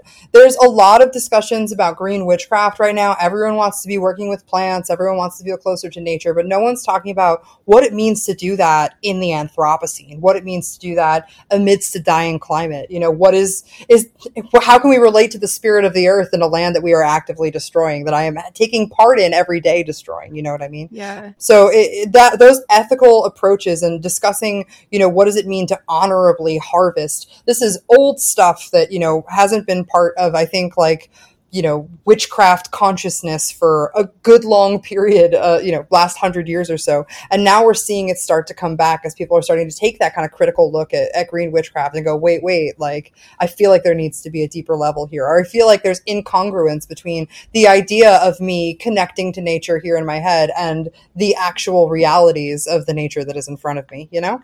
Yeah absolutely. And i think for me one touchstone for this is a book called braiding sweetgrass by robin wall kimmerer which oh, is a really yeah. cool, yeah, um, kind of look at you know how we fit into things as humans as being part of this system, and also uh, this sort of blending of this like ancient native knowledge with botanical understandings and ecological understandings. It's a great, great resource for people who are interested. I would highly recommend it. So yeah, yeah, super good. That book is great. And I feel like, I don't know if she brings this up or if it's just like additional stuff, but uh, I talk a lot about Enrique Salmon's idea of kincentric ecology. He's got a great article about that that came out a few years ago, where he talks about how in uh, indigenous cultures, there's this concept of you and the landscape and all the being around, beings around you as being part of one system of kin. You're all family, you're all related, you're all of one origin, made of the same substance, and how systems of relation to the ecology that are set up this way, as opposed to how they're set up in the West, which is like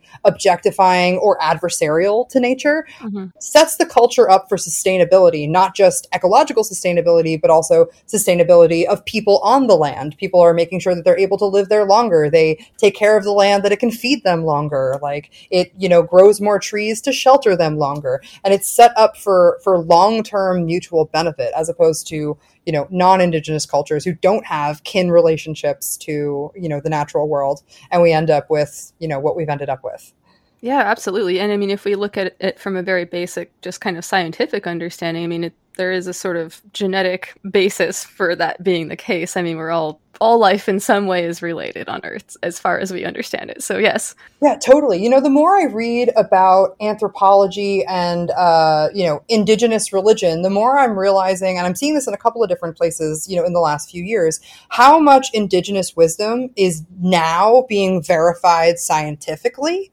Mm-hmm. I've been seeing this a little bit with this one researcher I follow, Monica Gagliano, who does a lot of work with plant intelligence. And she's working with Aboriginal groups in Australia going, hey, wait, like, you guys knew some stuff about plant intelligence that I am only now discovering. How is that possible? And in Australia, in Costa Rica, in Brazil, in North America, the answer is every single time the plants told us. Mm-hmm. So there's this like deeper like level of relationship that's being had to the landscape that we not having that kin perspective are being robbed of. Yeah, absolutely there's a lot that's being missed. I teach about this all the time. You know, all my green witch classes, all my green magic classes open with like 20 to 30 minutes of me doing philosophy of green magic, which is introducing people to these ideas and being like, so we're not going to objectify plants, right? So we're not going to objectify nature. We're going to think about it in a different way. Because I think to do magic with nature, we kind of have to, you know, decenter the human will, the human ego, the human drive, and, you know, I don't know. Uh, I use the kincentric model quite a bit. I find it very, very helpful for my practice.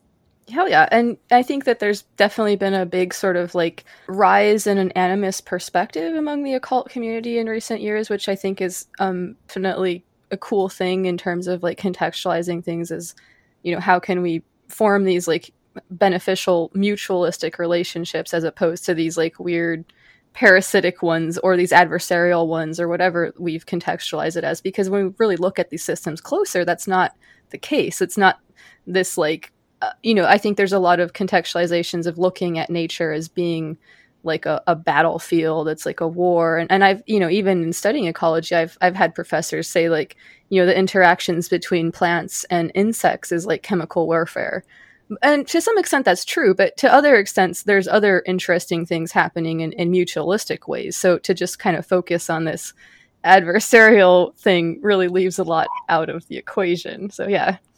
Completely, yeah. I mean, even when you think about like the biblical setup of putting man in adversarial relationship, that you must subdue wilderness in order to sanctify the world. There is again, yeah, this complete turning away from the communal uh, aspects of nature and the mutualistic aspects of nature, uh, and only sort of focusing on the the the warfare and the adversary aspect. And I get that that's a trauma response. I get that that is you know people who have lived fighting nature, you know, not in cities for a very long time. Mm. But I don't think it's an accurate depiction of the human nature relationship. And I I do like that you know in the West we're reintroducing people to to these ideas of living in relationship with the land. Yeah, you're totally right.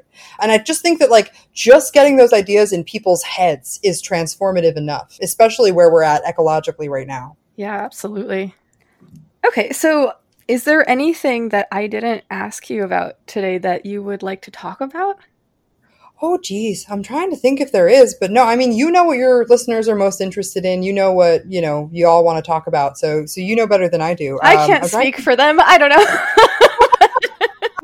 fair, fair, fair. No, I mean, we talked so much about the book and its process. Um, we haven't talked much about Catland, but I think a lot of people know a lot about Catland. Well, I, well, I, would like to hear a little bit about Catland. Like, if I come to visit New York and I go to Catland, and perhaps if I'm lucky enough to catch one of your feasts, like, what would that be like for me?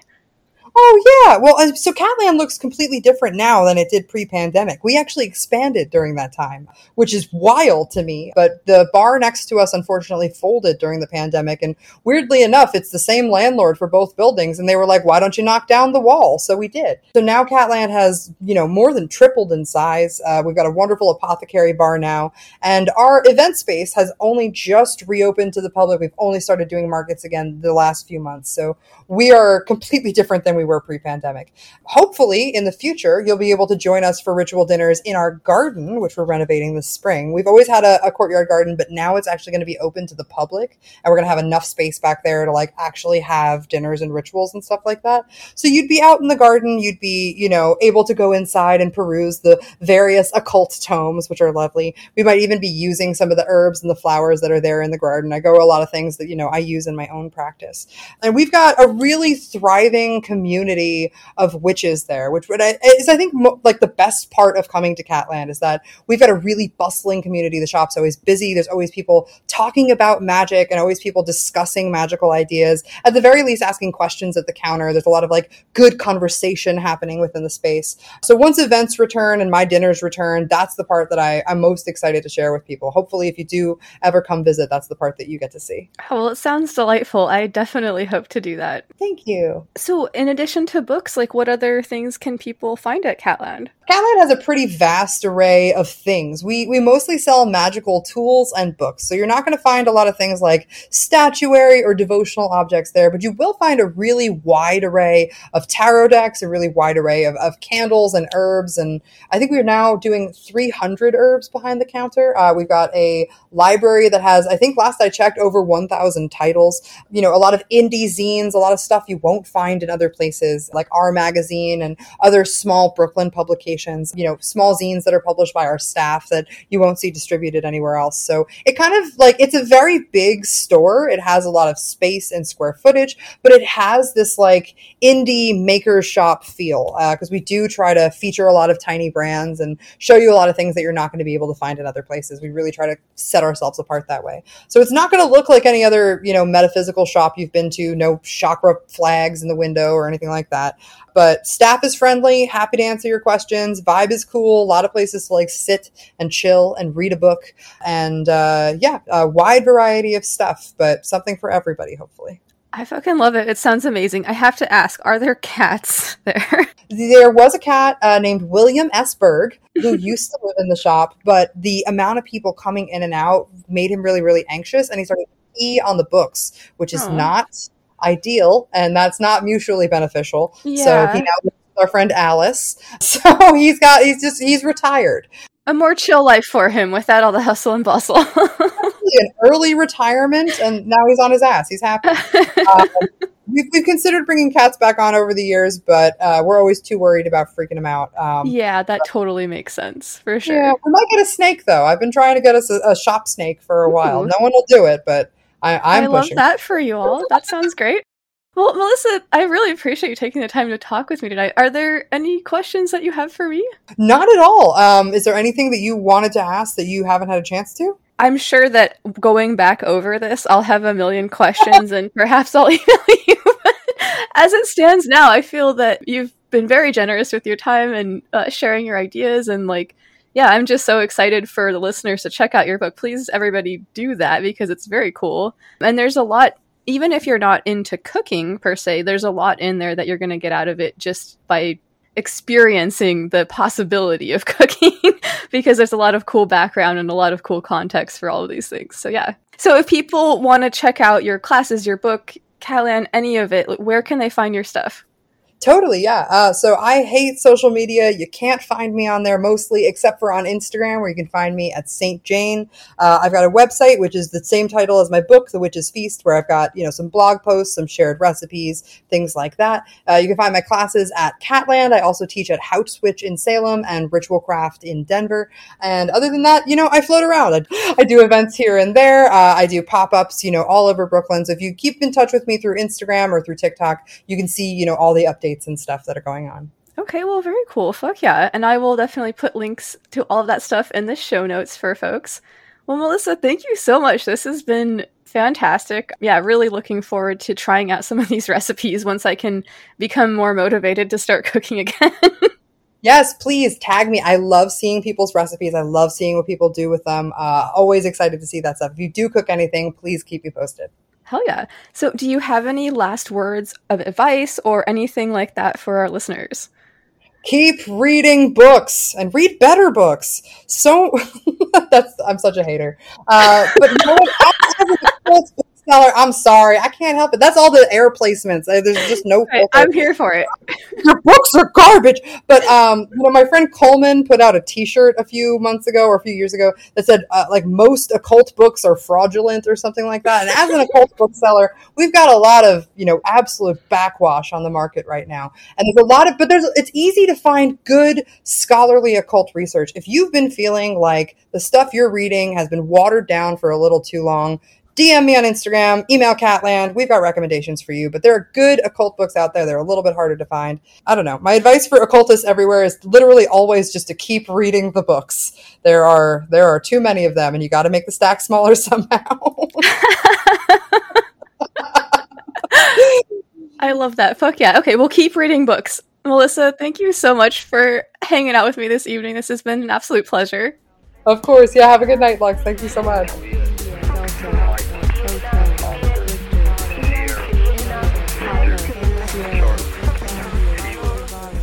Okay, fuck yeah. Thanks so much to Melissa. You can find The Witch's Feast, a kitchen grimoire, wherever fine books are sold, and check out the show notes for their link tree to see all of the awesome stuff that Melissa has going on. Thanks also to Derek Hunter. Check out The Divine Chaos, available at lovechaos.com. There will be a link to that in the show notes as well. So there's lots of cool stuff coming down the line here at the Lux Occult podcast. I had a really fun and informative conversation with Jason Miller recently about his new book, Consorting with Spirits, and that will be coming out around this time next month. Before then, I'm very excited to be bringing you a special Halloween slash Samhain episode featuring a conversation with Britt from Primordia podcast, as well as a chat I had with Flood from XV Planis. Both of these folks are into spooky shit, and to celebrate the season, we sit down and discuss the topic of fear and our relationships to it. We also talk about ghost hunting or paranormal investigations and some of the historical technology that folks have used in the past in attempts to contact the other side. Uh, both Primordia and XV Planus podcasts are members of the Green Mushroom Podcast Network. Don't miss all of our great shows, including Ad Hoc History, Administrism, Grognostics, Smuts Up, and Unearthing Paranormalcy. You can hear a conversation that I had with Dave, Amy, and Chad about chaos magic. That episode is out and available now, and there will be a link to it in the show notes. So, if you like the show and you are into what I'm doing here, please consider joining the Patreon, in which case you can take a bibliomancy break with me. There are no tiers or levels or whatever, so give as you will there. Another great way to support the show is to write a review or give it some stars. It's supposedly one of the most important things in terms of helping other people find it. And all of the advertising for this is done by word of mouth. So tell your friends, your lovers, your enemies, your frenemies, and your bitter rivals about it, or post about it on social media, which I suppose is like doing all of that at once. I don't know.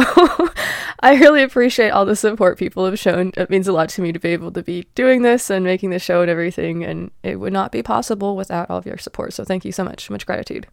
Okay, as promised, here's an update about what we've got planned for the Green Mushroom Project. We'll be meeting again on the 23rd of this month to conduct another exercise involving the 23 Bibliomancy experiment. For some background here, this is something that sort of came to me as being an interesting thing to try in order to produce a corpus of scripture for the project, like a you know, little mini Bible or whatever. People were asked to come to the rituals with whatever book they intuitively felt wanted to be included, basically. Um, and after we did some stuff to get mentally kind of synced up, we entered the 23rd line of the 23rd page into a spreadsheet and each rolled a d100 or a couple of 10 sided dice in order to find out what order the lines would appear in. So we ran five iterations of this, beginning on the 23rd of May of this year.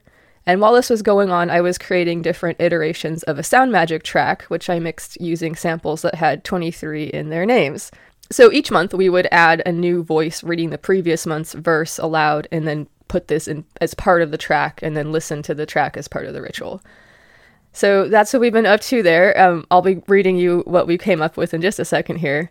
I wanted to let you know that we're going to be meeting again on the 23rd of this month to go into the next phase of this exercise. In this part of it, we're each going to ritually create or create in the context of ritual a short response to the scripture and bring it to our gathering on the 23rd. So then, once we have everything everybody has written combined, we're going to go ahead and enter it into an electronic cut up generator tool and make a cut up of it and see what we get. So, thanks so much to Shane for approaching me with the idea of having us write something in response to the scripture. I love that. And thanks also to Matt at Chaostro for providing us with the cut up tool that we'll be using for this. Uh, there's a bunch of fun and free tools available there at that site, so check it out. We're going to be doing a special Fungal Friday celebration on the 28th to celebrate the project's second birthday. The themes of this thing are going to be transgression, transformation, and transcendence. We're going to be honoring and inviting the dead to the party, as well as giving a nod and saying farewell to a fallen god brought down by the despicable actions of his supposed followers. Remember that all is never as it seems, as we prepare what we will ritually sacrifice on the altars of our own self sovereignty. It should be a fun and wild night, so come check that out if you're interested. Dave from Unearthing Paranormalcy podcast has been running some planetary rituals for us, which have been very cool. The next one will be for Saturn, and it will happen on November 5th. Stoked about that. So, if any of this sounds interesting, you are more than welcome to come check it out. Hit me up if you would like a link to our Discord server. So, I'm going to go ahead and take us out by reading the 23 Bibliomancy scripture. But before I do, I'm going to go ahead and read the Green Mushroom Project statement of resistance and light a candle with the hypho sigil. And hopefully, this will add an element of utility in case people want to use this recording as part of their ritual in terms of writing a response to the scripture and bringing it to the next iteration. So remember to resist. Resist by maintaining sovereignty of the self. Resist by maintaining love of the self. Resist by maintaining fierce loyalty to love and pleasure. Resist with acts of radical kindness. Focus on the path to better times. Fuck yeah. All right, let's get into the Green Mushroom Project 23 Bibliomancy scripture. She sees nothing around her but ghost fragments of the brightness of what she has lost. I shall face a battle I know not plunder as long as they live, which is practically forever, and the electronic age is a world in which causes and effects become almost interchangeable, as in music structures. Building and development, capacity building is seen as a key strategy to sustain. The Chi state has a reputation for cowardice. Earls of Mercia and Northumbria, counterfeit worlds. Some are real worlds as well as deranged private worlds. The Athamarga is the sole ruler over all plants. Carlos and Bela Lugosi, whose voices he totally appropriated. I, glass need not be expensively etched to be beautiful. Book 2. Of course, my love, with all you do, Fanny, and when you are with another being's mind, you are that being's mind. Female ones, and this over masculinization has had a profound adrenaline. I'm slouched on the couch, which is less the fault of my from a typical rabbit of a million years ago, or the typical rabbit. Magic is anarchic, wild, and anti-structural. It's Agrippa's De Occulta Philosophia and the grimoires allegedly from who or what put it all together in the direction of fulfilling a goal that may still only be inner-worldly. Type, the letters cluster together, and again you must go at the pokey. I will not say to the court of Diogenes, for he had no court, great or small, they're axioms to keep them from implying statements that contra. So yell if you don't understand something. My and meaning are revealed directly to the dreamer. On a global, at the touch of a switch, the dreaming library was brilliantly illuminated. Book 3. All 1998, Brindle 2006. The biomechanics of closed chained exercises mean that multiple, liquid wax, he shaped and smoothed the wax, thus concealed, has begun to wilt. The name of the city in Spanish is the City of Angels. He wrote in Is this ever present possibility of social shaming that is the motive force of ship. He started to run. I don't want to know. I don't want to see. I, us, have chosen to deepen our spiritual journeys by pursuing initiatory work. I alluded earlier to the problem of speed, but this also is a problem then the priest shall put these curses in writing and wash them off into the waters of bitterness. Book 4.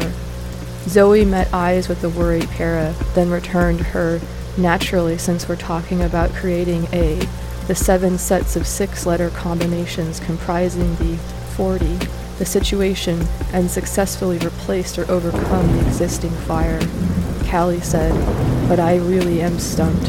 What does possibly hardwired into the souls of some that actually enriches and clean that it appeared to have just been washed.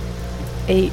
The goddess Strife is treated unjustly by the immortals, for they do not want near Walgett, where the eagle eyes are two deep holes in the, the thyroid cartilage is the rather large structure that forms the Adam's apple. Reiterate that they have to be understood as coming in degrees along a sliding, a powerful conjuration, the angel Tatsical appears to the conjurer. 5. Eloquence, most necessary to gain your ends or maintain. On the night of the dark moon, while you are sitting quietly at your dark, can you trust the silent knowing? In serving others, try to remove the suffering of other people. Wants you to dissolve the sugar, loosely cover with a lid and set aside to create the space for the journey to occur. Our creation stories, the origins of strawberries is important. Sky Women's, all of us, knowers of sacrifice, cleanse their defilements by practice. Coscinomancy, divination by a sieve suspended on shears. Transgender news, since gay and mainstream media didn't cover it. Whom had long titles and honorifics both before and output from an AI. It's sort of a dossier on Mitchell with a my bag because they're so new. Figured I'd give it up if anyone asked. Nobody said a outer planet transit that it accompanies, but the event cannot be described without the stigma of having abandoned his parents and his ancestors. But this is preferable to an isolated existence, lonely, bounded by a high brick wall. All right, fuck yeah. Thanks again to Melissa Madara and Derek Hunter, and thank you for listening to Lux Occult Podcast. This is Lux Estrada reminding you to stay strong and stay fucking curious. Lux Occult is part of the Green Mushroom Podcast Network. To hear more great independent productions like the one you just listened to, visit our catalog at tgmpodcastnetwork.com. I'm Steve. And I'm Jason, and we're the hosts of Grognostics, the podcast. Take a journey down the rabbit hole with us as we investigate some of life's most intriguing mysteries while sampling some of the country's finest craft beers. Some topics would include UFOs. What the heck was that? What? Oh, that spaceship? I got some sound effects for our promo. Pretty sweet, huh? Uh, it's a little annoying, actually. Where was I? Uh, UFOs. Oh, uh, the disappearance of the Roanoke colony. Seriously, Steve? Foreign accent syndrome, reincarnation, uh, mediums and psychics. Nothing? Oh, that's better. Cosmic quandaries, sex in the ancient world. Okay, that's it. I'm done. You can find the show on Spotify, Apple Podcasts, Stitcher, and wherever you get your podcast. That's Grognostics, G R O G N O S T I C S.